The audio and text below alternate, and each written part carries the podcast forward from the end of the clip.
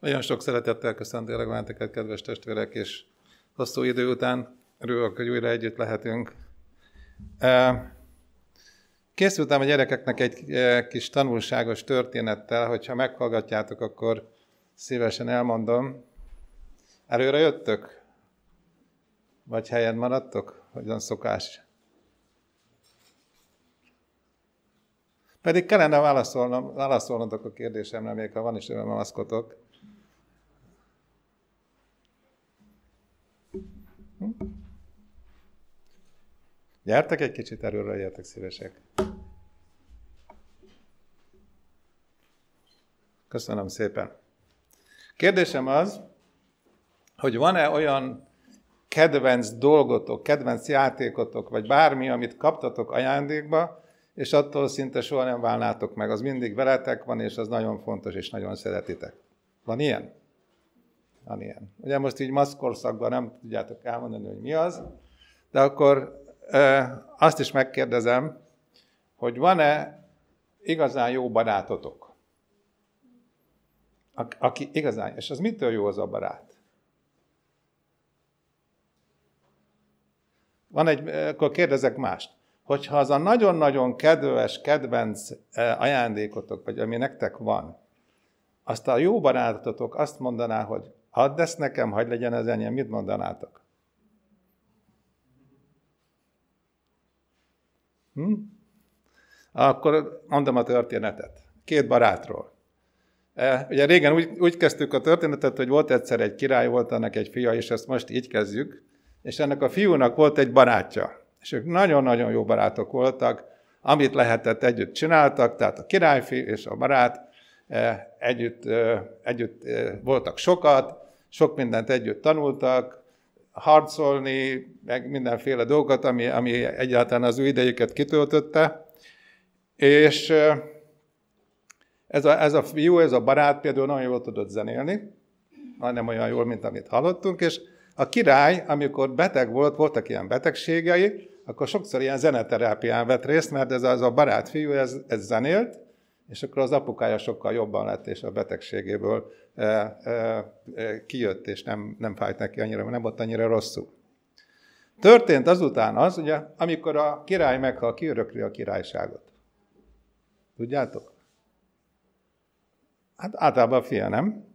De ebben az esetben az történt, hogy Istennek más volt a szándéka, és a, a, barát, a királyfi barátját jelölte ki arra, hogy ennek az országnak a királya legyen.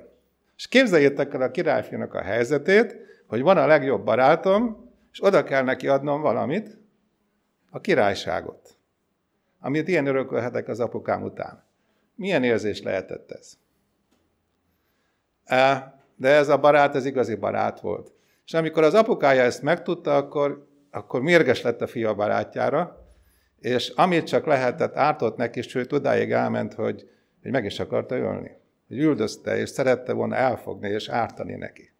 És a királynak a fia, az mindig segített a barátnak, hogy megszökjön, valahogy figyelmeztette, hogy az apukája mit szeretne, e, és a barátja oldalán volt, és neki segített.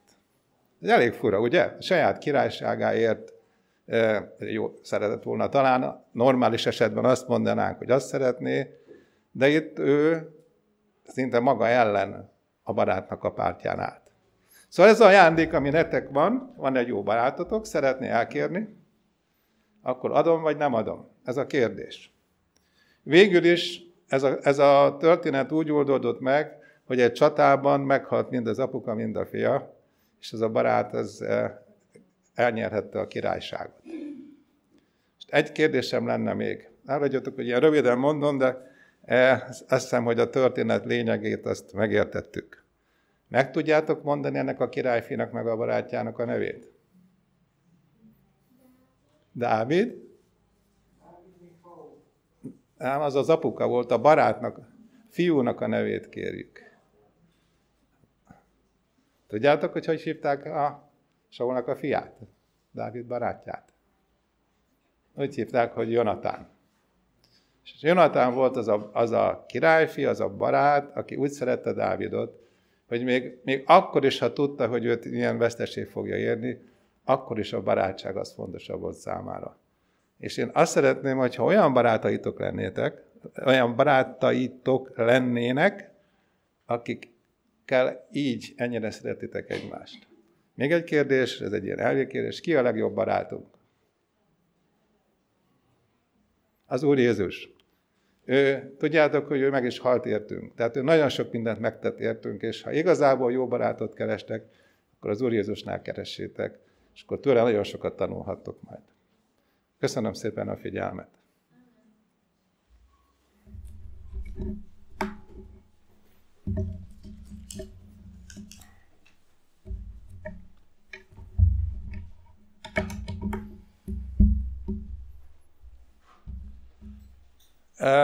Nem tudom már hány hete voltam itt legutóbb. Nem tudom, hogy emlékeztek-e arról, hogy miről beszélgettünk arról közösen. A vírus okozta helyzetről volt a téma, hogy hogyan tudunk ilyen gazdasági nehézségek között megállni. És három pontban foglaltuk el össze azt, hogy mi az, amit, amit, amit meg kell tanulnunk, és ebben a helyzetben erőt ad nekünk. Az első az volt, hogy fogadjuk el azt az örök igazságot, azt a bibliai igazságot, hogy Krisztus ennek a világnak a teremtője, és ő a tulajdonosa is, mindannak, ami ebben a világban van. Ugye erről beszéltünk az első harmadában. Aztán beszéltünk arról, hogy higgyük el azt, hogy Krisztus, aki teremtett és megváltott bennünket, az törődik velünk. Nem hagy magunkra, nem csak úgy magunktól megyünk, amerre tudunk, és élünk, ahogyan tudunk, hanem törődik velünk, és ellát minden, ami szükséges. Ez volt a következő pont, amiről beszéltünk. És arról beszéltünk még, hogy milyen fontos az, hogyha látjuk a világban Jézus eljövetelének a jeleit, ami lehet egy, egy ilyen váratlan járvány is, hogy a mi életünknek a fontosság és sorrendje megváltozzon. Megváltozzon az, hogy mi amit az első helyre teszünk, mik azok, amik fontosabbak, mi az, amivel törődnünk kell, és mi az, amit tennünk kell. Ugye erről tanultunk még. És a, akkor az időhiány miatt, amiben lehet, hogy most is bele fogok esni, elmaradt még egy pont, de erről hagyd mondjak néhány szót, hogyha ez így van, ha ez mindig igaz, hogy Krisztusban bízunk, és ő gondoskodik rólunk, mi van azzal, ami nekünk van? Ha van egy kis pénzünk, azzal mit csináljunk? E, mibe fektessük, hova tegyük, e, mit csináljunk ezzel? E, azt írja a Szentírás, csak abba postolnak, a, csak ellenőrzöm, hogy ugyanezt látom el, ott, az igény azt mondja, hogy aranyotokat és ezüstöket rozsda fogta meg, és azok a rozsdája a bizonyság ellenetek. Tehát az, hogy mi pénzben tároljuk a, a vagyonunkat. Ugye ma azt mondják, hogy az arany a legjobb befektetése. Ha, ha ezekben, ezekben bízunk, ezek, ezek adnak a bizonyosságot, vagy ez adnának biztonságot, azt mondja az ige, hogy azok rozsdája bizonyság ellenetek, és megemészti a ti testeteket. Mi emészti meg, mint a tűz? Mit csinálnak az, akinek sok pénze van? Retteg, nem? Minél nagyobb a javarulság, minél nagyobb a bizonytalanság, hova tegyem, hova dugjam, mibe fektessem, talán elbukom, talán mi lesz. És azt mondja, hogy igen, mert kincset gyűjtöttetek az utolsó napokban. Talán emlékeztek a múltkor a gyerektörténetre, az Krőzusról szólt, aki az aranypénz nyomást feltalálta, és ott mutatunk is néhány pénzt, és bizony nagyon sok ember így gondolkodik ma. De van Ésajás könyvében egy hely, nem a rossz fele megyek, lehet, hogy nem nekem kellene kezelni. Azt írja itt a Szentírás, hogy meglátogatom a földön a bűnt és a gonoszokon védküket, és megszüntettem az istentelenek kevésségét, és az erős szakoskodóknak a gőgét megalázom, és ezt a mondatot, amit itt pirossal jelöltem, szeretném nagyon a szívetekre helyezni. Erről beszéltünk ma a szombatiskolában is. Drágábbá teszem az embert a színaranynál és a férfit ofír kincs aranyánál. Tehát Isten azt mondja, hogy ami a legértékesebb és a legdrágább, az az ember. Jézus értünk halt meg, Jézus az emberekért halt meg, Jézus az embereket szereti. És arra kér bennünket, hogy amit tudunk, amit megtehetünk, azt tegyük meg, Tegyük meg másokért. Ugye ezt úgy hívjuk, hogy bizonyságtevés, mondhatnánk evangelizációnak. Éljünk azért, hogy az emberek, emberek megismerhessék Jézus Krisztust, és elnyerhessék az üdvösséget. Ez a legnagyobb kincs, amit az Úr ránk bízhat. Ellen White-nak van itt egy idézete, hogy mi lenne, ha elveszítenénk lelkünket, örök üdvösségünket? Akkor jobb lett volna meg sem születnünk. Egyetlen lélek többet ér, mint az összes a földre halmozható ezüst és arany. Tehát amikor mi a mi jövőnkről gondol, gondolkodunk, amikor a jövőnket tervezünk, hogy mit csináljunk, hogy mibe fektessünk, fektessük evangelizációba, lélekmentésbe, könyvekbe, bármi olyanba, egészségügyi munkába, bármi olyanba, amivel embereknek segíthetünk, és ez Istennek a legtetszőbb dolog, amit tehetünk. Ez az, ami legutóbb kimaradt. Így gyorsan elmondva. Tehát lépjünk tovább, és nézzük meg, hogy hogy is van ez a válság, és mit tanulhatunk ma belőle. Ami a válságoknak a jellemzői, hogy váratlan, ki gondolta akár egy évvel ezelőtt is, hogy jön majd egy olyan vírus, ami lebokkolja az egész világgazdaságot. Hogy maszba kell ülni a gyülekezetbe, ha egyáltalán eljöhetünk és együtt lehetünk. Hogy ennyi beteg lesz, hogy a kórházak tele lesznek, és mindez, amit, amit tudtok talán jobban, mint én, és amit, amit tapasztalunk. Ezek a, ezek a dolgok, amik következnek, olyan sokszor gondolkodunk azon, hogy mi is lesz majd az a, az a úgynevezett nyomorúságos idő, nehéz idő. Erre nem gondolt szerintem senki még, hogy ilyen is lehet. És sok olyan dolog lesz, amire most sem gondolunk, és mégis bekövetkezhet. Tehát a válság az váratlan, bizonytalanságot teremt. Ez most egy kérdés, meg egy állítás is. De nagyon sok ember nem tudja, mi lesz, félti a munkahelyét, e, a jövőképünk, hova mehetünk, mit csináljunk, hogy öltözünk, mit viseljünk, hogy védekezhetünk. Rengeteg, rengeteg olyan dolog van, ami megrontja az emberi kapcsolatokat is, és az emberekben nagyon sok a, a félelem, az aggódás. E, nem tudják, hogy mi az, ami igazából e, következik, és hogy tudják az életüket jól, jó irányba vezetni. Aztán a válságok úgy tűnnek, a válságok azt eredményezik, hogy úgy tűnik, hogy minden fontos célunkat fenyegetik. Egészségünket, családunkat, időseinket, a rokonainkat, hogy jaj, velük mi lesz, lesz-e munkám, megélhetek. Tehát nagyon sok kérdést lehetne így, így fölvetni ezzel kapcsolatban. És ahogy beszéltük is az előbb, a pontokat, ahogy mutattam, hogy a, a válságok azok változásra hívnak. Hogy változtassuk meg az értékrendünket, a fontossági sorrendet. Ne az, ami eddig talán könnyű volt, és, és talán abba lehetük az örömünket, és jól kikapcsolódtunk benne, hanem tegyük azt az első helyre, ami, ami Krisztushoz vezet, amivel vele járhatunk és vele élhetünk. Tehát ez a változásra hívás, ez megvan. E, és mi jöhet még ezután? E, emlékeztek jelenések könyvének a, az igére, hogy a négy angyal még most visszatartja a szeleket. De mi lesz akkor, amikor már nem? Tehát nagyon sok olyan dolog történhet még, amire most is, eh, most még nem gondolunk, de nagyon sok nehézséggel kellhet szembenéznünk. De én most nem a nehézségekről szeretnék beszélni, hanem a megoldásokról. Eh, hogyan lehet felkészülni egy ilyen helyzetre? Hogyan lehet felkészülni a válságokra? Van erre egyáltalán lehetőség? Uh, bocsánat, vissza egy. Uh, tehát mi a legfontosabb eleme a krízisekkel való szembenézésnek? Az első dolog az, hogy szálljunk időt a felkészülésre. És majd mindjárt meglátjuk, hogy mi is, mit is értünk a felkészülés alatt. Mert ha nem szánunk rá időt, akkor nem leszünk készen.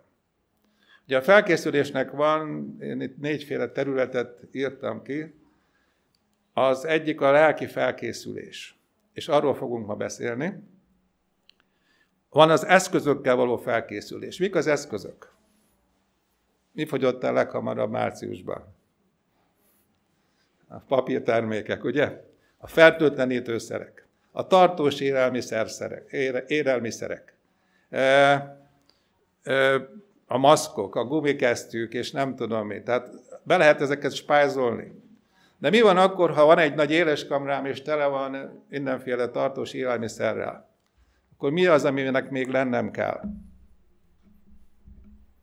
El kell menni venni egy-két önvédelmi fegyvert, mert amikor nagy lesz a nyomorúság, amikor másnap már nem lesz, akkor hova fognak menni az emberek? Ahhoz, akinél van. És ha kell, akkor erőszakkal el fogják ragadni. Van pénzügyi felkészülés, erről már az előbb beszéltünk néhány gondolatot, de az sem baj, hogyha megtanulunk bölcsen beosztani az, amink van, megtanulunk sporolni, csak arra költeni, amire kell, mert épp a bizonytalanság miatt nem tudjuk, hogy meddig lesz munkánk, milyen munkánk lesz, és milyen jövedelmünk. És van a közösségi felkészülés, ami a családi életünk és a gyülekezeti életünket takarja. Ezekről mind külön-külön kellene egy órát beszélnünk, ezt csak megemlítem, hogy ilyen pontokról lehetne itt közösen ezeket eh, végig gondolni. Beszéljünk ma a lelki felkészülésről. A nagy küzdelemben azt olvashatjuk, hogy csak azok fognak az utolsó nagy küzdelemben végig kitartani, akik felvértezték értelmüket a Biblia igazságaival. Tehát mit mond itt eh, Ellen White?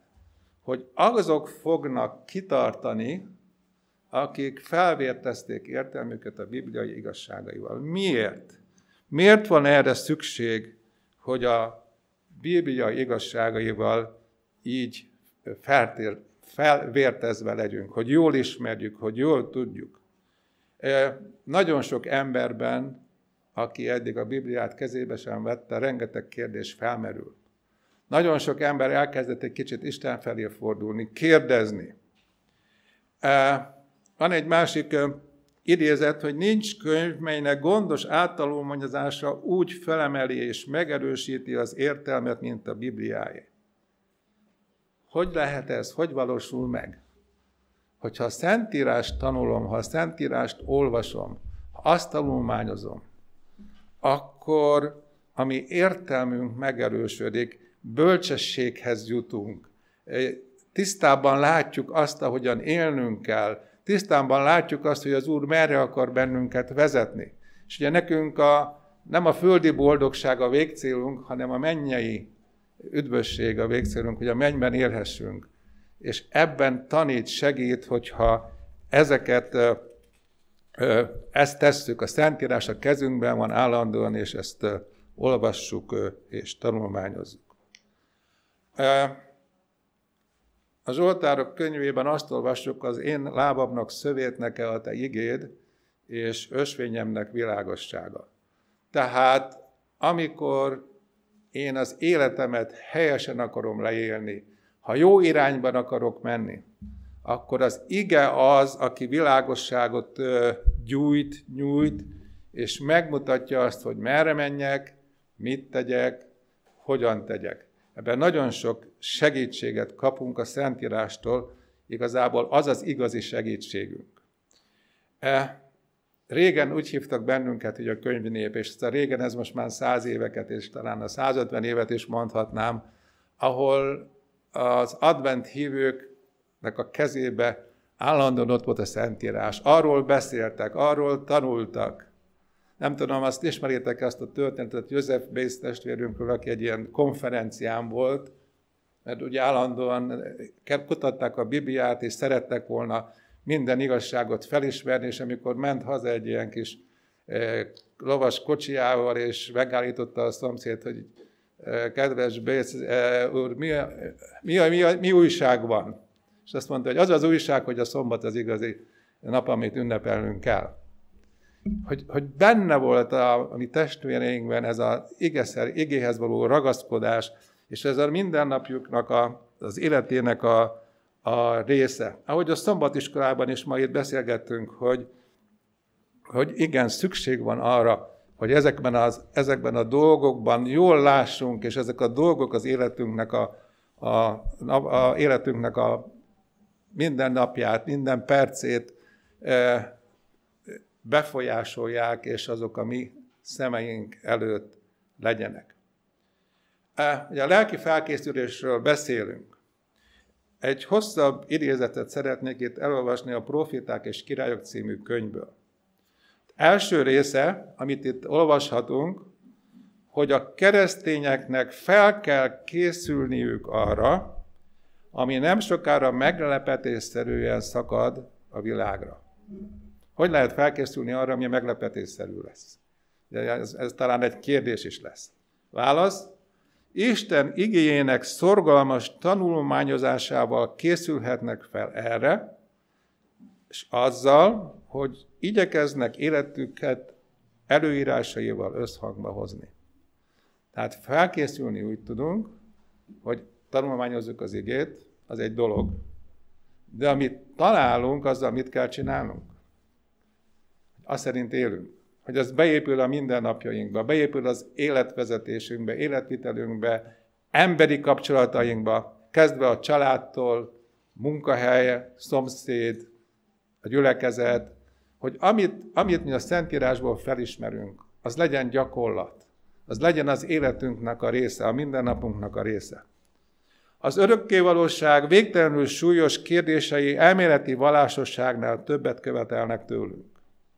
Tehát nem csak elméletileg kell tudnunk, nem csak valamit elolvasni, megérteni, talán meg is jegyezzük. Többet a szavak és a formaságok vallásánál, amelyből kimaradt az igazság. Isten megújhodást és reformációt kíván. Tehát Isten azt szeretné, hogy a mi ige kutatásunk ez ilyen legyen. Életünk, tanuljunk belőle, fogadjuk el, kövessük. Mert ha nem, akkor, akkor annak a kárát fogjuk vallani. A Biblia szavának, és csak is a Biblia szavának kell megszólalni a szószéken. Ez a következő gondolat, amit ír a profétásság lelke. A Bibliának, csak is a Bibliának kell megszólalni a szószéken. De a Bibliát megfosztották hatalmától, és ezért a lelkiség mércéje alábbszállt. Ma sok prédikációból hiányzik a lelkismertet felébresztő és lelkeket megelevenítő mennyei hang. A hallgatók nem tudják elmondani, emlékeztek a Lukács evangéliumában, hogy mit mondtak a tanítványok? Nem hevült a szívünk, amikor beszélt hozzánk az úton, amikor feltálta előttünk az írásokat? El tudunk mi menni így szombaton délbe haza, hogy igen, amikor hallottuk az igaz szolgálatot, amikor az igét megnyitották, akkor a mi szívünket átjárta valami. És amikor az írások megszólítottak, akkor valami belső változás bennünk végbe ment. Hogy felhevült a mi szívünk. Azt írja még itt elemált, hogy sokan kiáltanak az élő Istenhez jelenlétére vágyakozva. Ezért tehát, azt én mondom hozzá, szóljon hát Isten szava az emberek szívéhez. Igen, vannak emberek. Jézus azt mondja, az aratni való sok. És mi sokszor ezt nem látjuk. Nem, nem találkozunk, vagy nem, nem érezzük ezt. De azt írja, hogy szóljon Isten szava az emberek szívéhez. Az eddig csupán hagyományt, emberi elméleteket és irányelveket hallók, hadd hallják meg annak a hangját, aki megújíthatja a lelkünket az örök életre. Tehát a formális vallást élő embereket tovább kell vezetnünk. Nyilván a Szentlélek lesz az, aki meggyőzi őket, de mi lehetünk eszközök abban, hogy rámutassunk arra, megmutassuk azt, hogy hogyan tudják Jézusnak a hangját meghalani, és hogyan tudják az igében megismerni azt, ami az ő életüknek a megváltozásához, előrébb lépéséhez, a Krisztushoz való közelséghez viszi őket, és ezzel nyilván tovább haladnak a menny felé vezető úton. A lelki félkészülésről beszélünk, megnézzük, hogy milyen, milyen kapuk azok, vagy, vagy mi azok, amik a mi lelkünkre hatnak, és hogyan tudunk ezzel ellen védekezni, kapukat bezárni, vagy kapukat kinyitni. Aki nem akar sátán támadásainak áldozatául esni, ez az Apostolok története című könyvből van, jól őrizze a lelkéhez vezető utakat. Ne olvasson, ne lásson, TV, internet, tudom, mi minden van. ne hallgasson, vagy ne halljon meg olyasmit, amit tisztátalan gondolatokat ébreszt. Hát az első fontos eh, távolságtartás, hogy ne az ördög befolyásolja a mi gondolatainkat, ne olvassunk, ne nézzünk olyat, ne halljunk meg olyat, ami Istentől távol vinne bennünket, és, és tisztátalan, hamis gondolatokat kapnánk. Gondolataink ne őrizzenek szabadon mindenféle tárgynál, amelyet az ős ellenség sugal. Hányszor van az, hogy elkezd a agyunk járni és gondolkodni olyan dolgokon, amin, amin nem kellene, hogy gondolkodjunk. És aztán elcsüggedünk, el, kedvünket elveszítjük, szomorúak leszünk, megharagszunk másokra, és sokszor csak azért, mert olyan dolgokon gondolkodunk, amit, amit nem kellene. Sokszor barátok összevesznek, házastársak összevesznek, mert a gondolataik nem tiszták, hanem hagyják, hogy az ördög befolyásolja, és ilyen irányban elveszi, elvisz bennünket. Tehát gondolataink ne időzenek szabadon mindenféle tájnál, amilyet az őselenség sugal, hanem őrizzük híven szívünket, ja, bocsánat, ha nem őrizzük híven szívünket, akkor a külső világ gonoszsága felébresztheti bensőnkben a rosszat, lelkünk pedig sötétségbe zuhan. Tehát ha ezt nem tesszük, és nem vigyázunk, akkor a külső világnak ez a sötétsége az felébreszti bennünket a rosszat, felébresztheti bennünket a rosszat. És erre, erre nagyon kell vigyáznunk, mert ez, ez, ez így van, és aztán ezt nagyon sokan tapasztaltuk már, hogy kapcsolataink azért romlottak meg, mert hagytuk, hogy mások más sugjanak a fülünkbe, hagytuk, hogy mások véleménye az eljusson, ami, ami vagy véleménye, plegykája eljussanak, ami, ami agyunkig, és e, ezeken gondolkodunk, valamit olvasunk, internetről annyi mindent lehet tudni, és akkor az emberek azt elhiszik, akkor abból bajt csinálnak maguktól, megijednek, félnek. Tehát annyi annyi ilyen út van, ennyi ilyen befolyásra van az ördögnek, amikkel, amivel bennünket e, ilyen irányba el tud vinni. Mik is a lélek kapui? Hogyan is működik ez? Először jönnek a gondolatok, és amikor valamilyen sokat gondolkodunk, akkor előbb-utóbb az annyira befolyásol bennünket, hogy ezek szavakban és tettekben megjelennek a mi életünkben. Talán nem is érezzük így, vagy nem is gondoljuk először, hogy ez lesz a következmény. Jönnek a gondolatok, amik kiváltanak bizonyos tetteket, szavakat. Oda szólunk a másiknak durván. E, jönnek olyan, olyan esetek, amiket később megbánunk. Úgy tesszük, úgy gondoljuk, úgy viselkedünk, ahogy nem kellett volna. De ha ezek a szavak és tettek, ezek megmaradnak, és itt nem állunk meg, akkor ebből jönnek a szokások, ugye ezek azzá válnak, és a, a szokásaink azok pedig mit csinálnak? Formálják a mi jellemünket, a mi személyiségünket. És a mi jellemünk és személyiségünk, amilyen lesz, hogy az határozza meg a mi, a mi örök sorsunkat. Tehát a gondolattal kezdődik, és egészen idáig juthatunk. Hogyan tudunk megállni ebben a folyamatban, vagy visszafordulni, visszamenni? Mi az az eszköz, mi az a lehetőség? Isten szava, amiről eddig beszéltünk, az a lehetőség, Isten szavának az ismerete, az Isten szavához való fordulás az, amivel védekezhetünk hogy, ilyen, hogy ez negatív irányba történjen bennünk, és a gondolatok, szavak, tettek, szokások azok egy rossz irányba vezessenek bennünket. Még visszatérve még, vagy tovább folytatva a léleknek a, a kapuit, vagy a lélekhez való ö, aha, ezek. Ugye mik is a mik is a mi érzékszerveink, ami a lelkünkhez vezetnek. Ugye első a látás. Erről beszéltünk. Mit nézünk? Mi az, amire figyelünk? Mit látunk? Második a hallás, ugye, hogy mit hallunk, mit hallgatunk meg. Kihez megyünk kicsit fülelni, vagy híreket hallgatni. Mi a harmadik? Ugye az a szaglás, aztán jön az ízlelés, és utána van az érintés. Tehát ezek azok a, ezek a léleknek a kapuj, ezek azok az információk, amik bejutnak hozzánk, az információknak az útjai.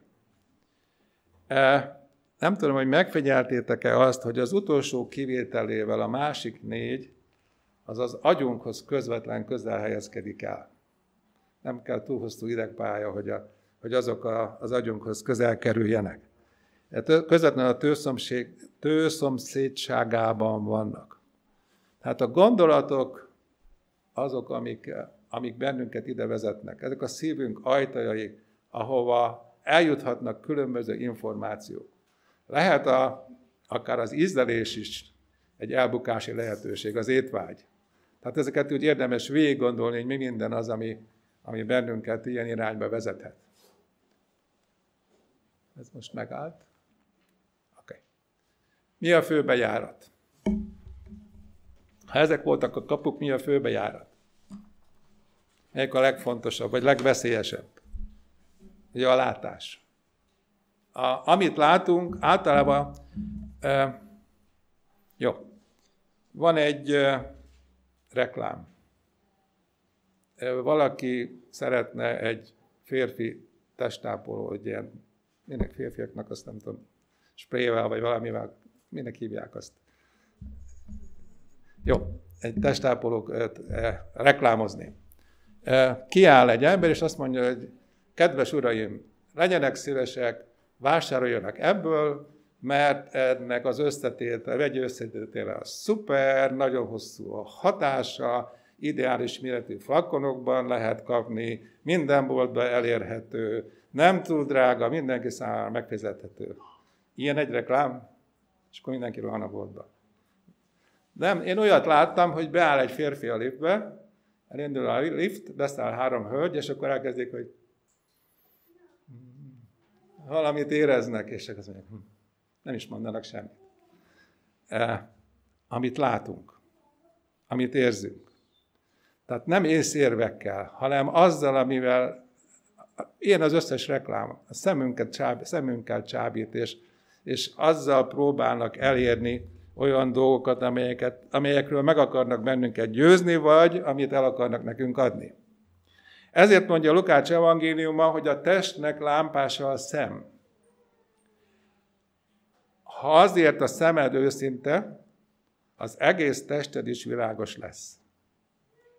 Tehát a testnek a lámpása a szem. Figyeljünk, hogy mit nézünk, mit látunk, mi az, amit beengedünk. Ha pedig a te szemed gonosz, azt írja az ég, hogy a te tested is sötét lesz. Tehát vigyázzunk arra, hogy a, nehogy a sátán sokszor tévútra vezethessen bennünket azon keresztül, amit nézünk.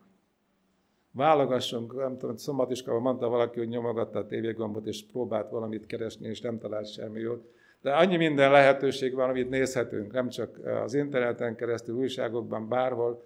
Tehát figyeljünk arra, hogy mi az, amit beengedünk, ami agyunkba. Oké. Okay. Van egy, van egy bibliai példa is erre, a bűneset, az édenkertbe.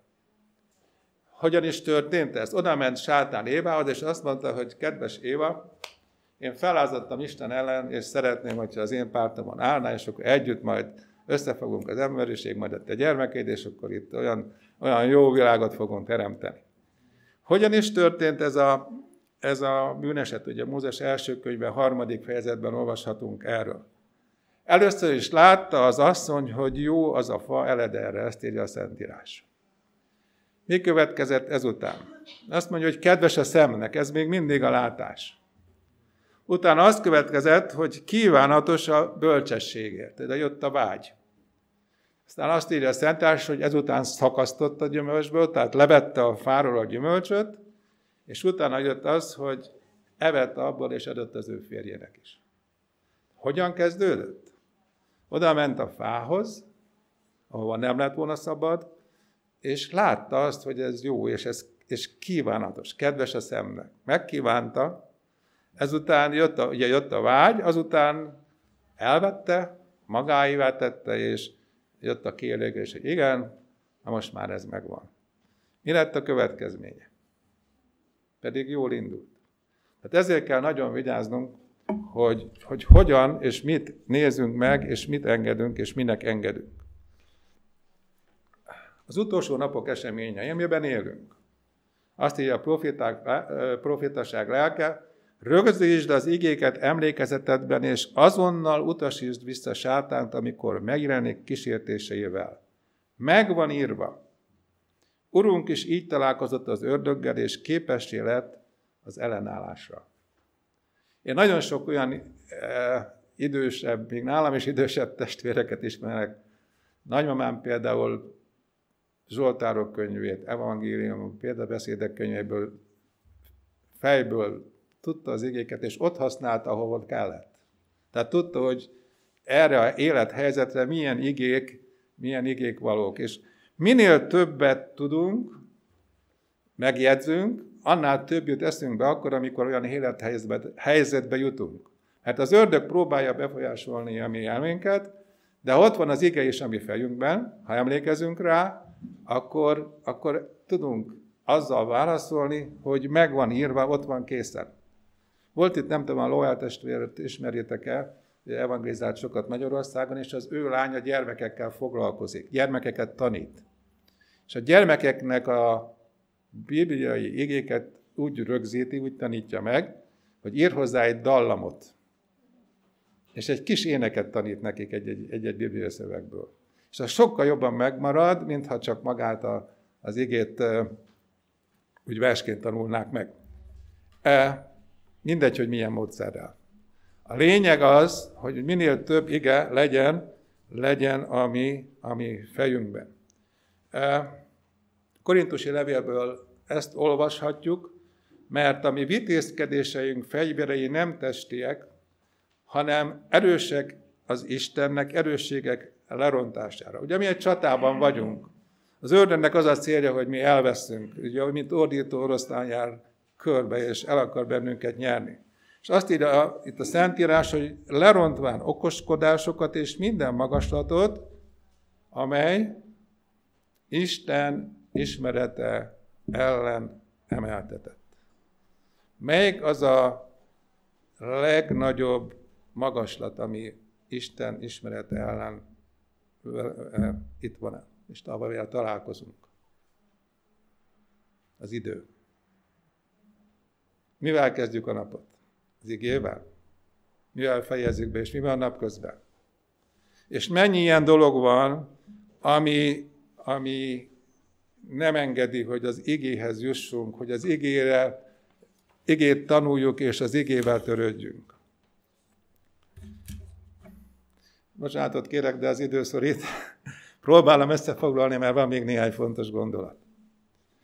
Á, ugye megvan írva, ez a válaszunk. Hogyan juthatunk ahhoz, hogy az ige miénk legyen? Egy, tanuljuk a kitartóan a Szentírást. Második pont, amit tanulunk, azt kezdjük el használni, legyen az életünknek a része, ne csak elmélet legyen, hanem gyakorlat. Harmadik, hogy memorizáljunk. Ha kell énekelve, ha nem kell, akkor nem énekelve.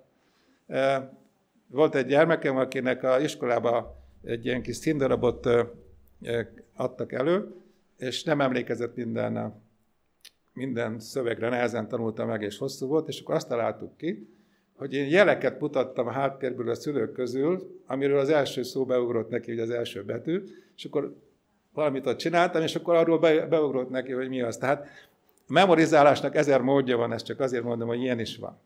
De ne csak memorizáljunk, hanem elmélkedjünk az igén. Mit tanít az ige? Miért itt van? Milyen szövegkörnyezetben? Mit akar az ezzel mondani? Másokat ez hogyan érintett? Tehát elmélkedjünk. És tudjátok, hogy mi még a legjobb tanulás? Amikor másokat tanítasz. Mikor készülsz fel jobban a Szent eh, Szombatiskolára? Ha te vagy a tanító, vagy ha csak ülsz és hallgatod a többieket. Taníts másokat, és te is jobban felkészülsz. Még néhány gondolat. Utolsó napok eseményei. Építs falat magad körül az írásokból, és meglátod, hogy a világ nem tudja lerombolni azt. És megint itt van a gondolat. Rögzítsd az igéket emlékezetedben, és azonnal utasítsd vissza sátánt, amikor megjelenik kísértéseivel. Meg van írva. Ez a fal, ami megvéd bennünket, ami körülvesz. Őrünk is így találkozott az ördöggel, és képes lett az ellenállással. Ha Krisztus ilyen módszert eh, tanított nekünk, és ilyet mutatott, akkor, akkor nekünk is hasznos lesz.